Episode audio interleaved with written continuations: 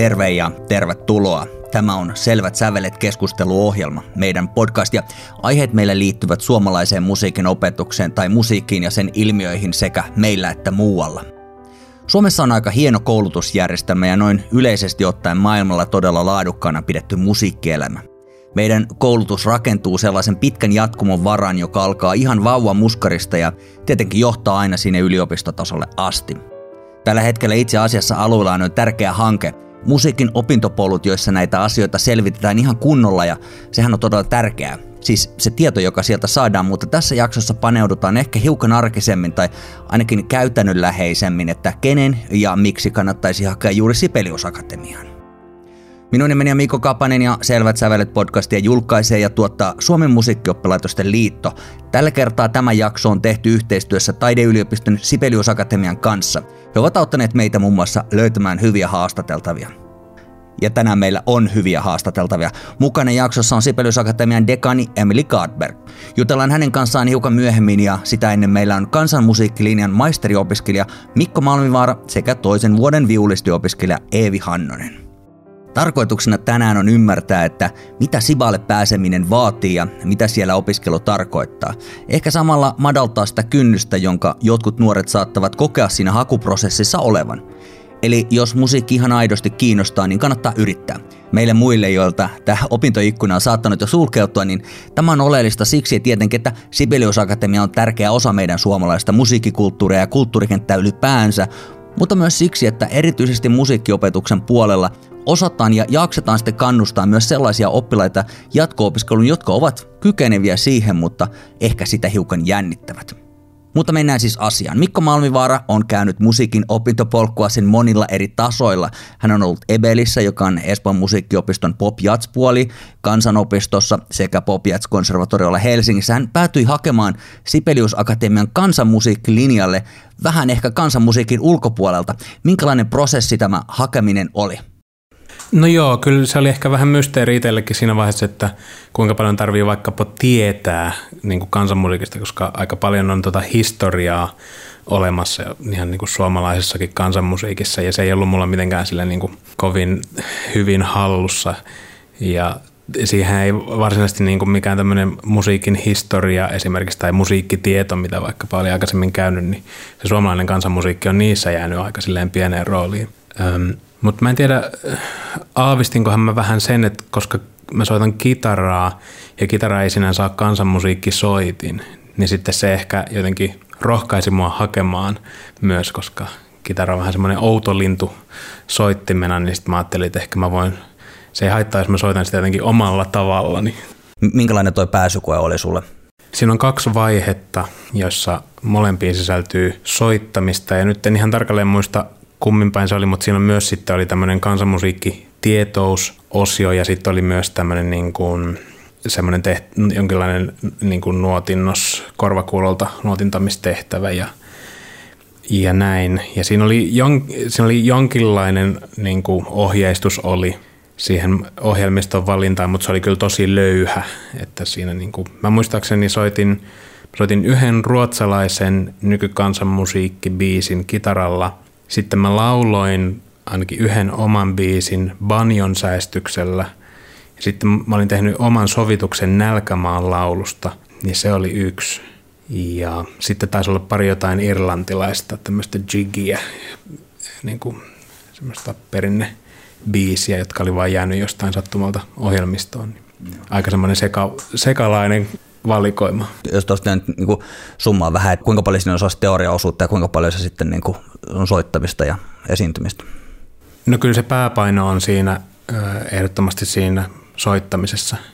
Ja olikohan näin, että siinä kansanmusiikki tietoisosuudessa mä en varmaan saanut kovinkaan häppöisiä pisteitä ja täällä ollaan. Että kyllä se on ehdottomasti on pääroolissa on se soittaminen. Ja siinä on itse asiassa myös semmoinen tai ainakin aikaisempina vuosina on ollut semmoinen yhteismusisointiosuus, jossa saa niin kuin valita muutamasta eri biisistä, jotka sitten, jonka yhden niistä opit, siihen niin kuin pääsykoetilanteeseen. Ja sitten siellä oli sitten kaksi muusikkoa paikalla ja sitten siinä oli tehtävänä niin kuin soittaa heidän kanssaan ja reagoida siihen, mitä he tekevät ja ja sieltä saattaa tulla todella yllättäviäkin, että he saattaa yrittää niin kuin jallittaa siinä tilanteessa no, tämä on itse asiassa aika hauska juttu, koska tosi pitkän aikaa mä ajattelin, että ei musta todellakaan tuu viulistia.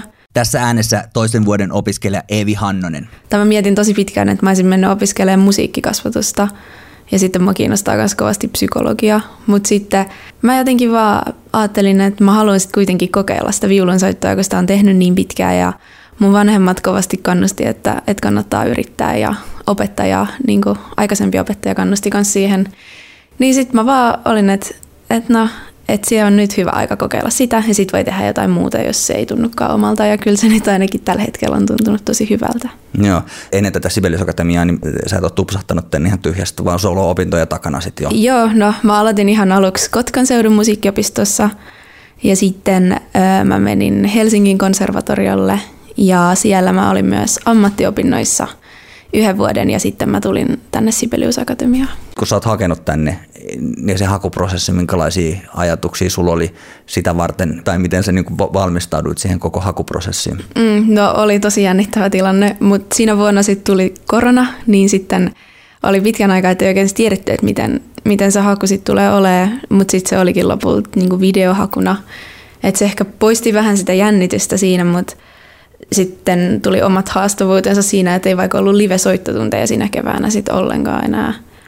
Mutta oli se kyllä aika jännittävää, mutta sitten opettajan kannustuksella ja sellaisella jotenkin niin moni kaverikin haki samaan aikaan, niin sitten meillä oli semmoinen hyvä yhteisö siinä hakemassa saman paikkaan, niin se oli oikeastaan tietty raskas ja stressaava projekti, mutta sitten kuitenkin palkitseva ja kiva. Joo. Sä oot ollut mielenkiintoisessa välissä, sä oot hakenut tänne, niin kuin, just korona, sillä ensimmäisenä koronakeväänä niin. siis. Toisaalta ehkä siinä on ollut niinku sellainen auttava tekijä, että sit se tilanne on ollut outo niinku kaikille. Se ei ollut pelkästään vaan sulle hakijana. Se voi, en tiedä onko sitten yhtään auttanut. Mitä se sitten jollekin tällaisia niinku ohjeita tai muita jollekin, joka sen ajattelee hakemista tänne, niin, niin, niin mitkä ne oli sellaiset kohdat, mitä sä niin kuin siitä prosessista opit, että miten, minkälaisia ajatuksia kannattaa pitää mielessä, tai onko se esimerkiksi jotain huolenaiheita, mitkä on käytännössä aika turhia, että ne tulee helposti mieleen, mutta, mutta ne itse asiassa on kauhean merkittäviä niin kuin sun kokemuksen mukaan. Mm.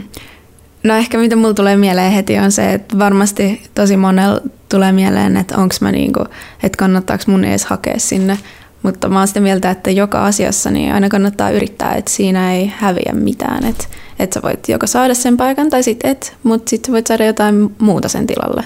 Ja ehkä just se riittämättömyyden tunne, mikä varmaan jokaisella tulee, kun hakee näin niin kuin hyvään kouluun, niin kannattaa vaan yrittää unohtaa, koska itse voi tehdä vain parhaansa ja sitten se on muiden päätös, että mitä ne haluaa. Se on ehkä se mitä mä koitin kaikkein eniten sille muistuttaa itselleni ja että se työ on tehty niin kuin monen vuoden aikana. Et ei vaan siinä yhtenä keväänä, niin kuin vaikka sit helposti kun hakee vaikka jotain akateemista alaa niin kuin opiskelemaan.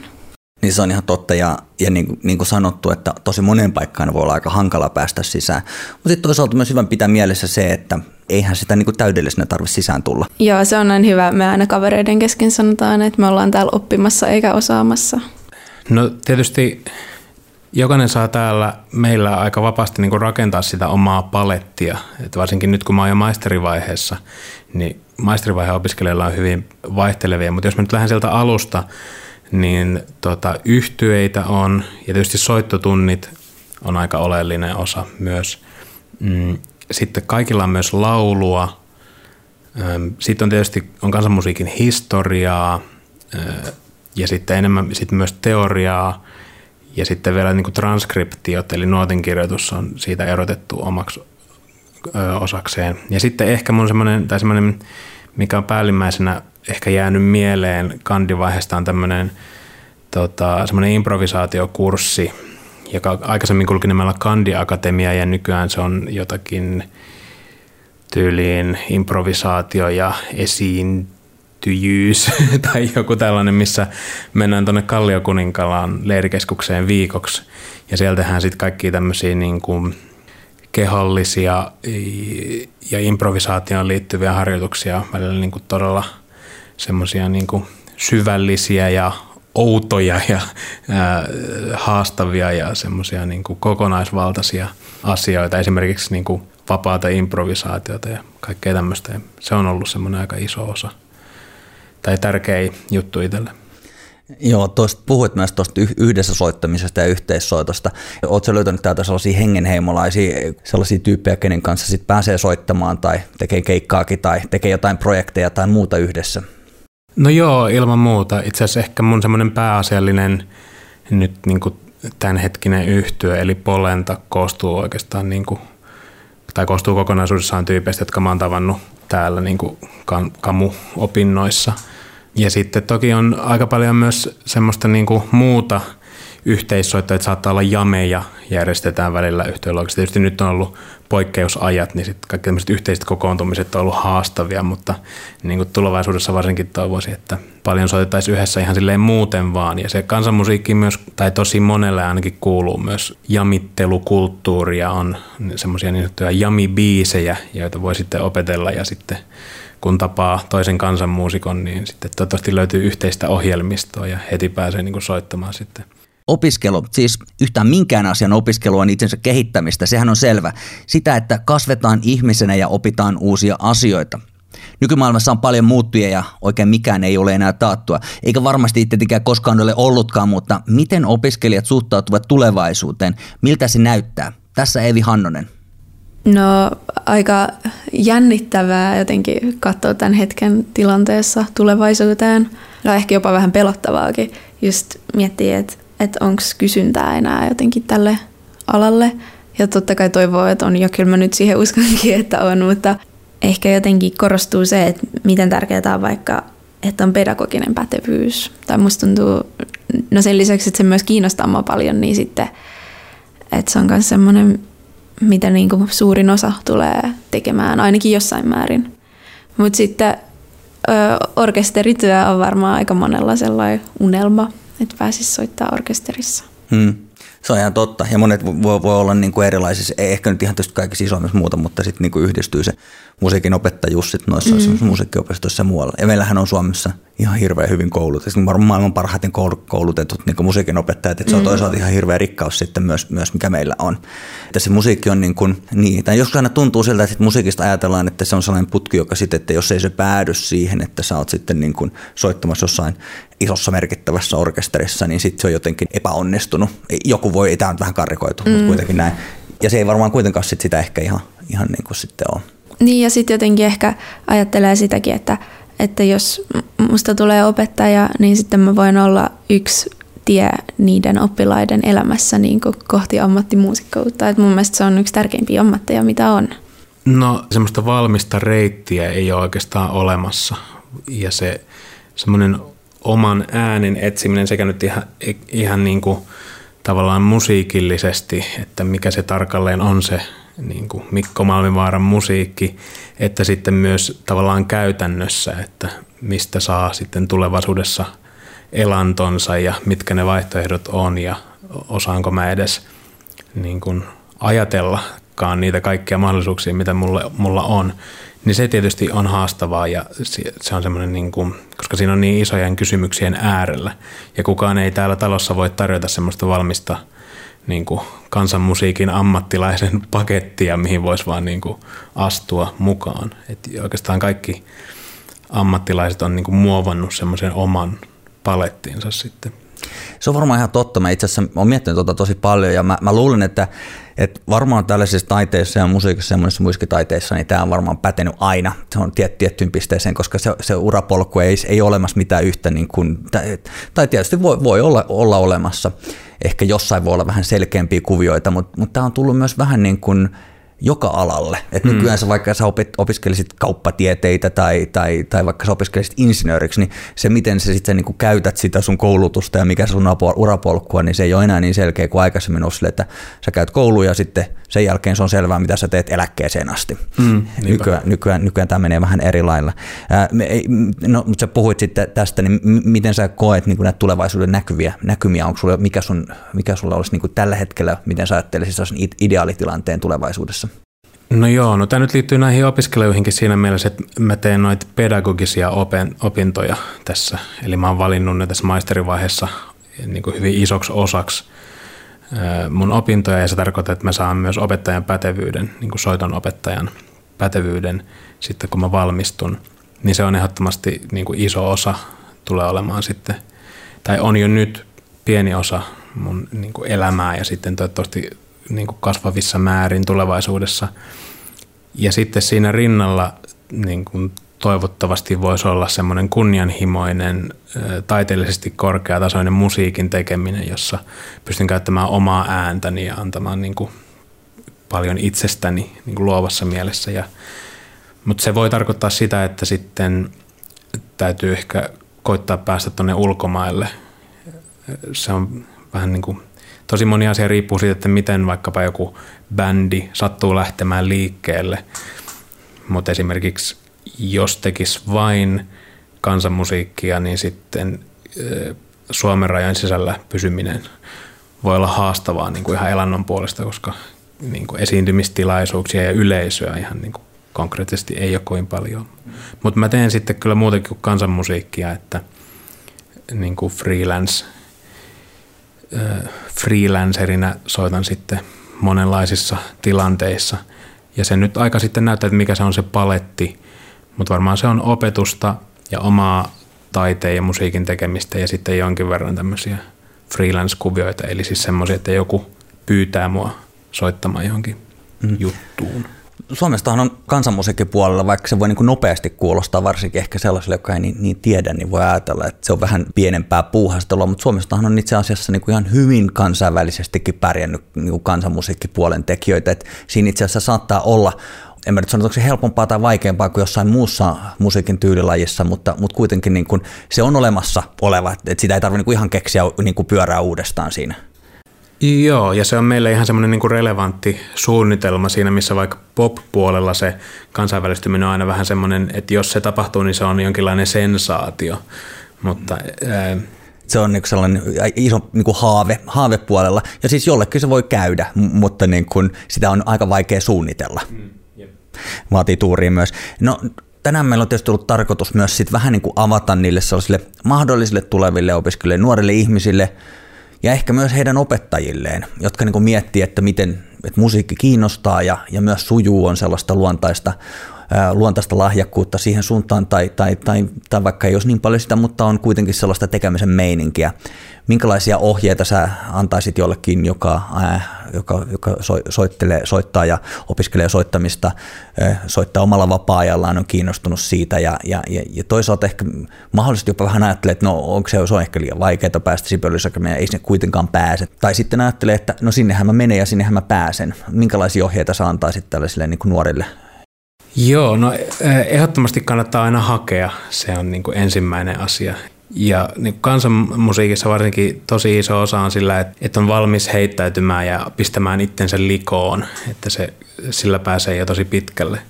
Että mä uskoisin, että meillä ei välttämättä tarvitse olla niin kuin ihan super pitkällä niin semmoiset soittotekniset valmiudet, että uskaltaa ainakin jo hakea. Ja sitten tietysti niin kuin suosittelen perehtymään kotimaiseen nykykansan musiikkiin esimerkiksi YouTuben kautta tai sitten, jos, niin kun, sitten heti kun nämä keikat nyt tästä taas käynnistyy, niin pääkaupunkiseudulla esimerkiksi perinnearkkuklubeille kannattaa mennä ihan kuuntelemaan, että mitä se kansanmusiikki nyt nykyään on, koska se nykykansanmusiikki ei välttämättä näy tuolla mediassa – niin isosti. Ja sitten voi olla vähän sellaisia stereotyyppisiä vanhahtavia käsityksiä, sit ajatuksia, että mitä se saattaisi olla, mutta siinä on sitten m- paljon muutakin. Jep, jep. Ja mä ehkä sen mä haluan vielä sanoa, että meillä vaikka aineryhmä onkin kansanmusiikin aineryhmä, niin kaikki eivät välttämättä ajattele olevansa kansanmuusikoita. Ja, se on, ja, ja vaikka ajattelisivatkin, niin kansanmuusikko voi olla melkein mitä vaan, että se on tosi tosi semmoinen avara, äh, avara maailma, johon monenlaiset muusikot monenlaisista eri taustoista on erittäin lämpimästi tervetulleet.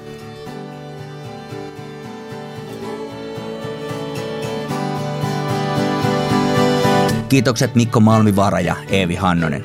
Musiikkina tässä taustalla vielä Kaimani Mikon Polenta-nimisen yhtyeen versio kaustislaisesta perinnesävelmästä. Arvon aloitus, se on myös Mikko Malmivaaran sovitus.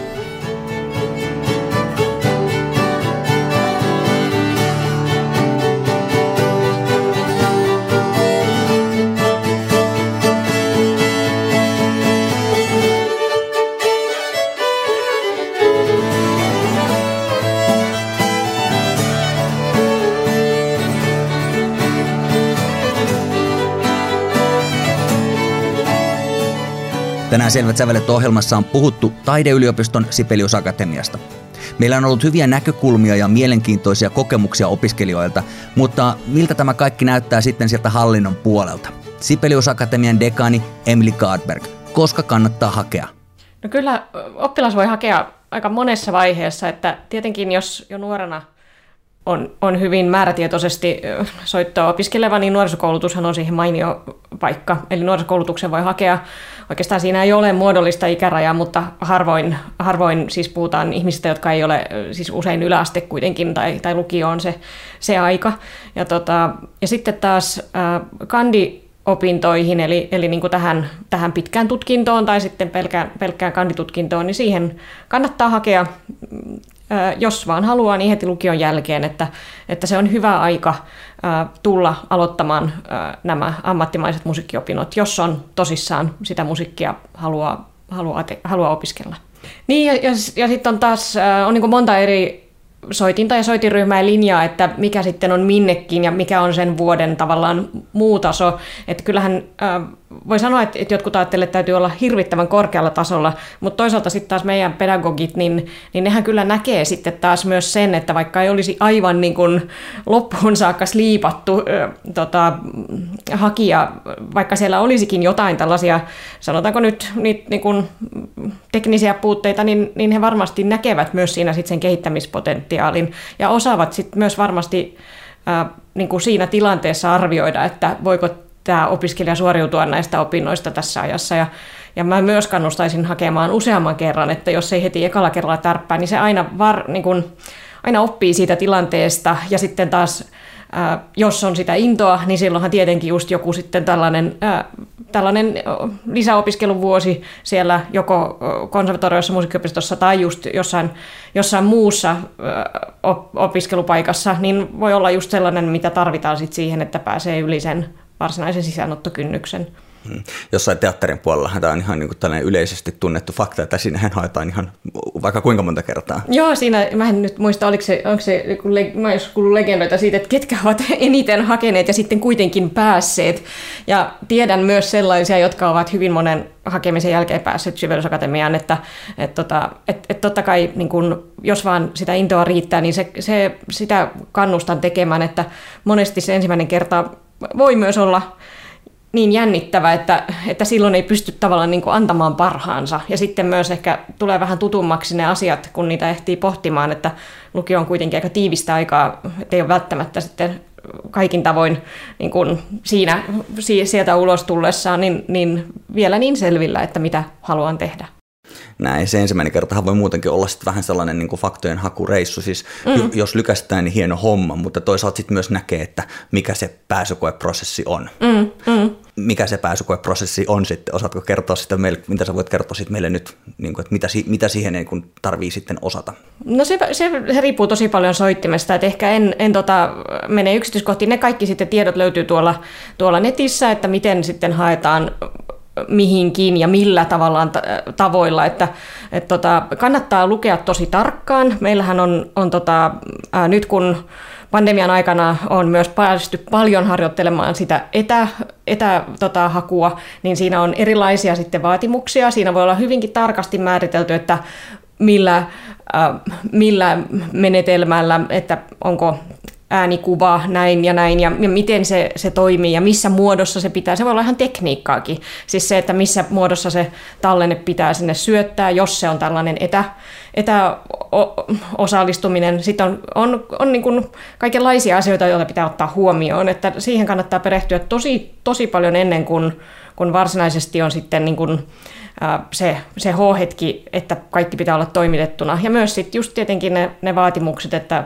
että hyvin, hyvin niin kuin erilaista riippuen siitä, että mihin haet ja mitä, niin kuin, mitä monimuotoisuutta, jos vertaa vaikka musiikkikasvatusopintoja vaikka tota, puhalinsoiton opintoihin, niin siellä puhutaan ihan erilaisista asioista, eli mukassa tällaisesta laajasta muusikkoudesta ja monesta eri osaamisalueesta. Ja siinä, niin kun, siinä täytyy, täytyy tehdä vähän, vähän kotiläksyjä. Varmasti myös osaa oma opettaja osaa ehkä neuvoa ja, ja sitten aina voi olla yhteydessä meidän opintopalveluihin ja kysyä lisää. Mm. Ja toisaalta ei siinä varmaan sen suurempaa eroa, jos jokaisen hakee mihin tahansa opiskelemaan mitä tahansa, niin ainahan se täytyy ottaa selvää ja olla, niin kuin, mm. olla, olla, olla oma-aloitteinen. Se on varmaan yksi sellainen asia. Mä lähestyn tätä asiaa, että musiikin opetusta Suomessa musiikkiopistojen puolelta me ikään kuin tehdään heidän kanssaan työtä. Ja me tietysti ollaan aika, aika ylpeitä esimerkiksi siitä meidän opetuksen tasosta Suomessa. Monet opettajathan tulee nimenomaan täältä, että ne on täällä, täällä oppineita ja sitten opettavat tuolla ympäri, ämpäri Suomea. Mikä sun kokemus on tästä suomalaisen musiikin opetuksen tasosta noin yleisesti tuolla, kun me tullaan musiikkiopistoista ja ihan vaikka niin kuin periaatteessa muskarista alkaen, sehän on pitkä opintopolku, mutta, mutta minkälaisena sä sitä pidät noin niin kuin isossa mittakaavassa, vaikka ihan kansainvälisestikin vertailun? Kyllähän meidän musiikkikoulutus on, on todella hienolla ja korkealla tasolla ja oikeastaan vielä mun mielestä se elää tosi vahvasti just kun, kun on kansainvälisissä konteksteissa, että puhutaan meidän musiikin ihmeestä ja puhutaan niin tästä valtavasta osaamismassasta, mikä tavallaan tulee. Se, että, että jokaisella tavalla tai toisella on se, ja on se käsitys, että jokaisella on se mahdollisuus siihen musiikkiopiskeluun. Että sit samalla mä haluan, haluan kuitenkin sanoa, koska sen näkee sen eron niin eri paikoissa, että, että, tota, että se riippuu tosi paljon tietenkin siis näistä perustarjoajista, eli se, että miten koulussa arvostetaan musiikkiopiskelua, miten esimerkiksi niin kuin bongataan sellaiset lahjakkaat tyypit, miten niin kuin nähdään se, että tämä on, on sellainen harrastus, mitä voidaan tavoitteellisesti tehdä. Ja se riippuu tosi paljon siitä, missä kunnassa sä oot ja miten siellä panostetaan siihen. Että siinä on niin kuin paljon tätä infraa. Että, että meillähän on siis meillä on ihan valtavasti upeita opettajia pitkin Suomea ja, ja meillä on nyt en tiedä, tämä varmaan tämä musiikkivisio 2030 on tuttu, mutta siinähän yhtenä ajatuksena tai niin kuin siinä suurena johtoajatuksena oli se, että, että miten niin kuin me voidaan ympäri Suomea yhdessä tavallaan niin kuin tukea ja sitten myös niin kuin sillä tavalla käyttää sitä meidän suurta osaamista ja, ja, ja dynaamista otetta niin kuin siihen, että musiikki voisi kukoista joka ikisellä puolella. Et meillä ei ole niin kuin varaa siihen, että että musiikin opiskelu, tai tavoitteellinen musiikin opiskelu keskittyy vaikka vain isoihin kaupunkeihin tai jotain tällaista. Meillähän on paljon kaupunkia, kyliä ja kuntia, jotka, jotka ovat olleet hyvinkin aktiivisia, sanotaanko vaikka puolimusiikin puolella, tai että on ollut tällaisia niin kuin kulttuureja ihan niin kuin siellä siellä kotiseudulla, ja nämä on hirmu tärkeät säilyttää. Ja se on sellainen, missä mä koen itse, että meillä varmaan voisi olla tosi paljon tekemistä vielä lisää esimerkiksi tällaisen elinikäisen oppimisen kanssa, että aina välillä voi olla, olla hyvä tulla takaisin koulun penkille ja, ja tota, miettiä, että miten voi vielä tehdä lisää ja oppia lisää. Et mä tiedän, että sitä intoa ja tahtoa on ihan valtavasti, että tämä oppilaitos ei suinkaan ole vaan niille, jotka ovat vasta menossa ammattiin, vaan myös niille, jotka sitten siellä ammatissa haluaa kehittyä. Aivan näin. Toi mielenkiintoinen toi, toi paikallisuus, sen tärkeys, sehän saattaa olla hyvin yksilökohtainenkin asia. Jollekin paikkakunnalle, vaikka pienemmälle paikkakunnalle, niin on sattunut vain joku opettaja päätymään tai rehtori, joka on innoissaan vaikka jostain näppäritoiminnasta tai jostain muusta tällaisesta, mm. ja sitten siitä tulee sellainen paikallinen juttu, sellainen jopa niin kuin sen ehkä identiteetti ja osa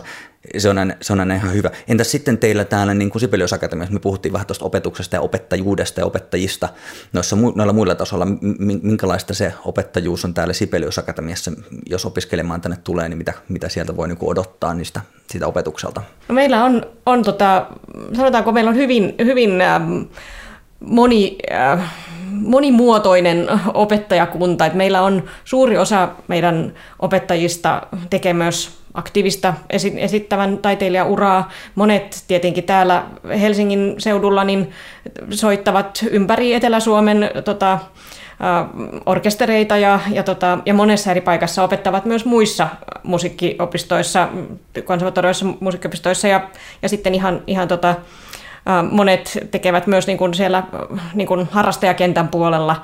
Ja, ja sitten meillä on sellaisia opettajia, jotka käy, tekee paljon kansainvälistä vaihtoa ja, ja opettaa myös koko ajan rinnakkain muissa maissa. Ja sitten taas vastaavasti meille tulee näitä vierailevia professoreita muualta.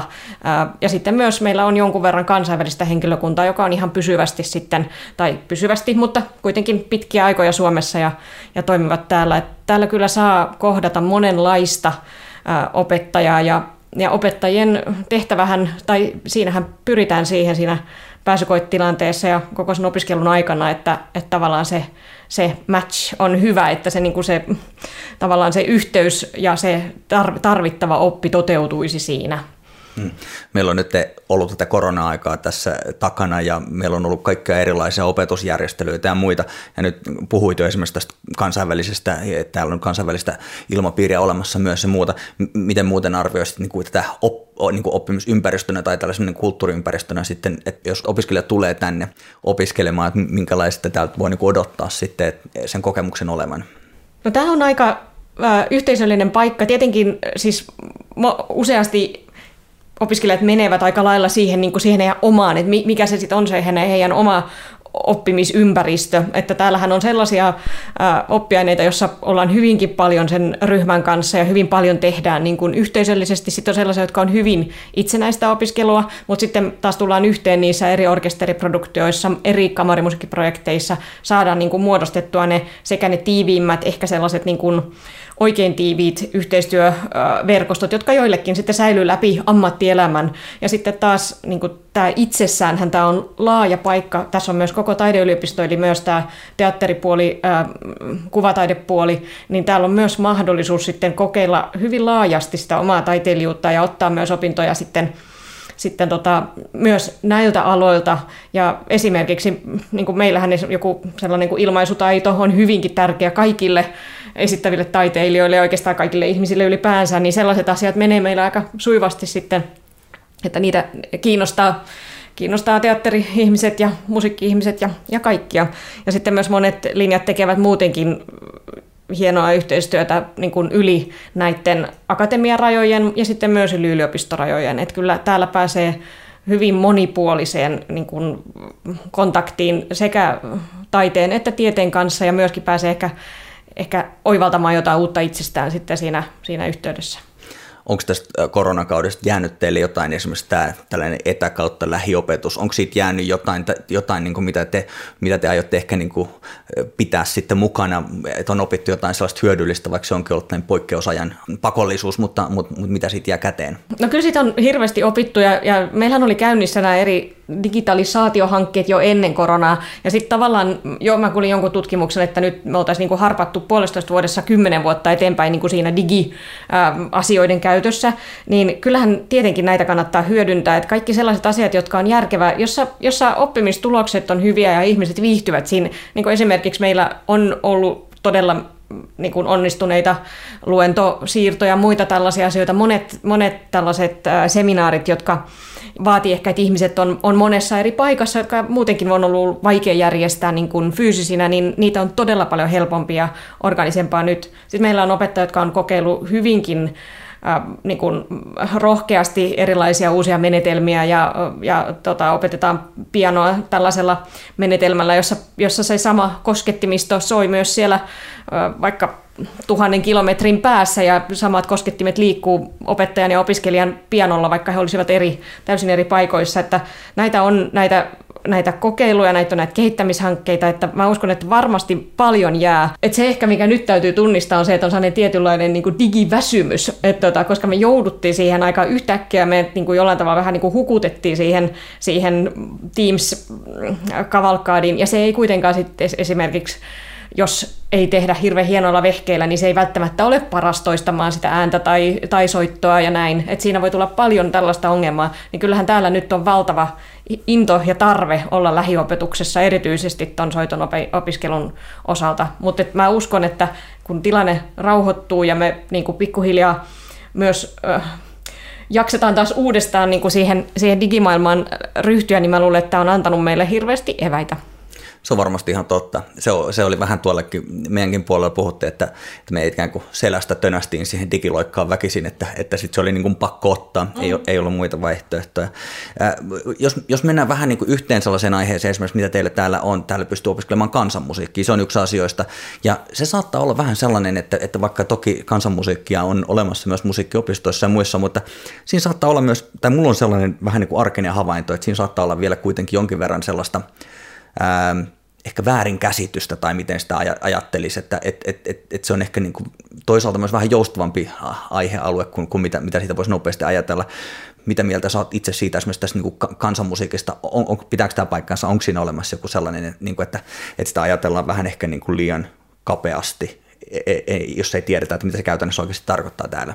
Ja mä luulen, että kansanmusiikki kuuluu näihin, jossa mä itse asiassa yllätyin, kun mä olin äh, tuolla Englannissa töissä ennen kuin mä tulin tänne, ja, ja siellä tuntui siltä, että he tunsi paremmin meidän kansanmusiikkikoulutuksen ja niin kuin tavallaan sen, sen niin kuin, mitä se tuottaa. Että siellä, kun kävi tällaisilla kansanmusiikkifestivaaleilla, niin siellä oli aivan selvä, että, että hurja, huikea laatu ja niin pitkäikäinen ohjelma, joka on ollut, jo, joka on ollut kuitenkin ainutlaatuinen, kun se on perustettu ihan niin kuin maailmassakin, niin, tota, niin siellähän koulutetaan hyvin laajalaisia. Siellä on myös hyvin spesifioituja ää, soittajia, mutta myös on sitten just tämä tällainen niin kuin missä eri tavalla lähestytään sitä soitin maailmaa ja tehdään todellakin yhdessä ja, ja kokeillaan erilaisia asioita. Ja ja se on myös käynyt ilmi, että, että on paljon ihmisiä Suomessa, jotka ei edes oikein tiedä, että kansanmusiikkia voi opiskella äh, niin kuin, äh, yliopistossa ja että sitä voi jopa tutkia. Siitä, se on, niin kuin, että se on niin kuin hyvin kehittynyt ja hyvin laaja-alainen aine. Että se on sellainen, mihin mä kyllä, ja meillä on, on siis paljon aineistoa tuolla ja voi seurata meidän, meidän kansanmusiikki-ihmisiä, jotka, joissa on paljon aineistoa, että siihen voi tutustua, että mitä se on ja mitä ne tekee ja mitä, minkälaista se, se opiskelu on, niin siihen kyllä rohkaisisin. Hmm. En tiedä, on, tämä on ehkä nyt vähän liikaa, liikaa tota, niin spekulaatio, että mä mietin, että onkohan meillä joku sellainen kulttuurinen alemmuuskompleksi siitä, että me tekee ajatella, että meidän kansanmusiikki on, niin kuin, se ei ole samanlaista kuin vaikka sitten jostain, jostain niin kuin muualta tullut, että, että me ei sitä välttämättä, niin kuin, tietysti monet osaa, mutta noin isossa mittakaavassa osataanko me antaa sille oikea arvo, mikä sille kuuluu.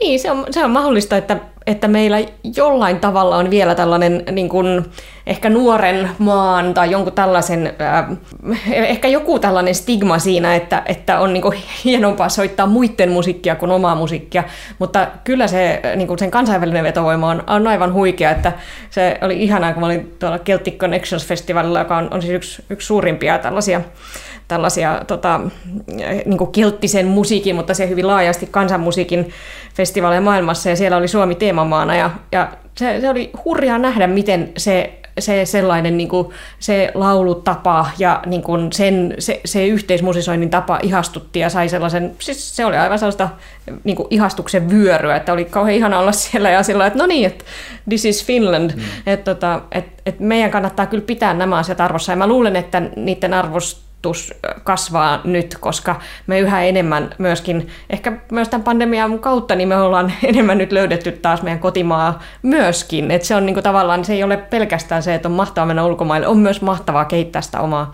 Se ei yhtään poista sitä kansainvälistä ulottuvuutta, se on päinvastoin vaan niin kuin saadaan vielä enemmän juurta ja vielä enemmän niin kuin ylpeyttä itsestämme. Se on ihan totta. Mikä olisi sen eksoottisempi maa kuin Suomi? Eihän se tietysti meille sitä ole, mutta kaikille muille melkein niin, se kyllä se, kyllä se on sitä. Joo. Se on ihan totta. Hei, mainitsit tuossa aikaisemmin jo vähän tuosta nuorisokoulutuksesta ja sitten on myös tällaisia viikonloppukursseja ja muita. Voitko vähän avata noita, noita lisää, että, että, että minkälaista toimintaa tämä on? Eli meillä on sellainen maakunta projekti, jossa Sivusakatemian opettajat käy, käy maakunnissa yhteistyössä, siis paikallisen, esimerkiksi myös välillä niin, että on useampi paikallinen ä, musiikkiopisto, jotka tuo opiskelijansa, sanotaanko nyt sellaiset soittimet, jossa ei ole ehkä kauhean paljon kollegoita siellä seudulla, jos on, on, on vaikka puolisoittaja ja vaikka fagotisti ja sitten tota, sinne tulee, tulee täältä ja sitten tulee opettajat mukaan, siis paikalliset opettajat ja opiskelijat ja, ja pidetään sellaista niin kuin viikonloppu vähän niin kuin leiriä, ja tota, siinä samalla sitten oppii tuntemaan ne, ne, tota, ne muut alueen soittajat, jotka ovat sieltä läheltä, mutta sitten myöskin oppii tietenkin tuntemaan ja saa tietoa siitä, siitä, sitten siitä jatkokoulutuksesta, siitä, että, että jos sitten haluaa, haluaa kehittyä niin kuin, tai lähteä ammattiopintoihin, niin että mikä se väylä on. Ja, ja, ja usein tietenkin näistä maakunnista sitten nämä, jotka on osallistunut näihin, niin monesti he sitten hakevat Sibelius-akatemiaan ja ehkä se kynnys on matalampi, kun on sitten jo tavallaan niin kuin tutustunut siihen, siihen opettajakuntaan ja, ja siihen niin kuin tapaan tehdä töitä. Et tota, se on, se, ja tarkoituksena ei siis suinkaan ole se, että jollain tavalla käytäisiin siellä maakunnissa nappaamassa pois lahjakkuudet, koska mä itse ajattelen, tämähän on ihan hirveän selvä, että me, meillä ei, ei mitenkään tällainen pääkaupunkikeskeinen niin kuin musiikkikasvatus voi toimia. Meillä on laaja maa, joka on pitkä moneen suuntaan ja hirveästi erilaista osaajaa ja, ja tota, oppia pitkin sitä maata, että meidän täytyy niin kuin, olla, tehdä, tehdä oma osamme siihen, että me saadaan näitä yhteisöjä rakennettuja, koska varmaan yksi suurin syy, miksi harrastus voi loppua, on se, että sulle ei ole yhteisöä siinä, jonka kanssa sitä tehdä. Jollekin se voi ihan hyvin sopiakin se yksin, yksin tekeminen, mutta kyllä aika moni meistä sitten nauttii siitä, että on se yhteisö ympärillä ja sä tiedät ne tyypit sieltä läheltä, jotka tekee sitä ja tiedät myös, missä sitä voi tehdä sitten, jos sä haluat tehdä sitä ammatikseen ja, ja osaat vähän niin kuin siitä alasta, niin se heti lisää sitä mielekkyyttä.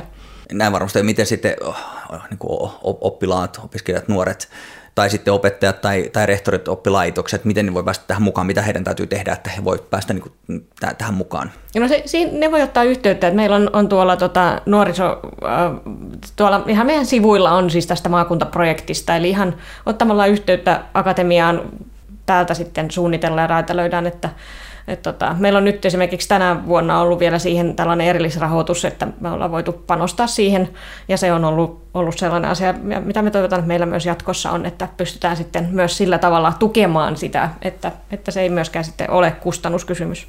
Se on hyvä. Ja tosiaan voidaan laittaa näitä erilaisia linkkejä sitten tämän podcastin siihen lisätietoosuuteen. Me, me ollaan nyt puhuttu monenlaisista eri asioista me aloitettiin puhumaan siitä hakemisesta ja, ja tänne sisään pääsemisestä ja, että, ja ikään kuin myös omalla tavalla vähän siitä unelmasta täällä opiskelussa, niin voisin ehkä niin tuoda sitä takaisin sinne niin kuin lähtöpisteeseen. Eli, eli nyt, nyt sitten sellainen nuori, joka, joka on tuolla jossain, oli sitten maakunnassa tai kaupungissa tai, tai missä tahansa, kiinnostunut soittamisesta ja muuta. Mitkä on sellaiset niin kuin kannustuksen sanat tai mitkä, mit, mitä niin kuin haluaisit lähettää sinne, jos, jos, on, jos tuntuu siltä, että tämä tuntuu vaikka vähän kaukaiselta vielä sitten kuitenkin niin kuin tänne hakea? No kyllä mä, mä sanoisin nyt, kun kaikki asiat löytyy netistä ja sieltä on helppoa mennä mennä äh, katsomaan, niin mä, mä ihan suosittelisin, että, että tutustuisi siellä. Ja sitten tietenkin, jos on mahdollisuus käydä tota, niin kuin puhumassa jonkun kanssa, jos siellä omassa musiikkiopistossa on vaikka joku, joka on täällä opiskellut tai jotain muuta, niin se on tietenkin aina ma- mahtava keino. Se, että puhuu jonkun kanssa, joka on täällä ollut ja joka voi kertoa, miten, miten tota, täällä opiskellaan. Ja, ja siinä varmasti tulee myös sitten, ainakin tiedän, tiedän kun itse opiskelin musiikkia, niin kyllä, kyllä ne opettajat sitten aika, aika hyvin osaa opastaa ja tietävät hyvin, mistä, mistä tota, mitkä on ne eri mahdollisuudet. Et tota, et ehkä toivoisin, että matalalla kynnyksellä ollaan yhteydessä sitten, jos on jotain, mitä, mitä mietityttää ja, ja, tota, ja, ja ottaa osaa sitten näihin, kun, kun, tota, kun on erilaisia infoja tai muita, niin, niin näitä kannattaa tietenkin myös hyödyntää. Ja, mm.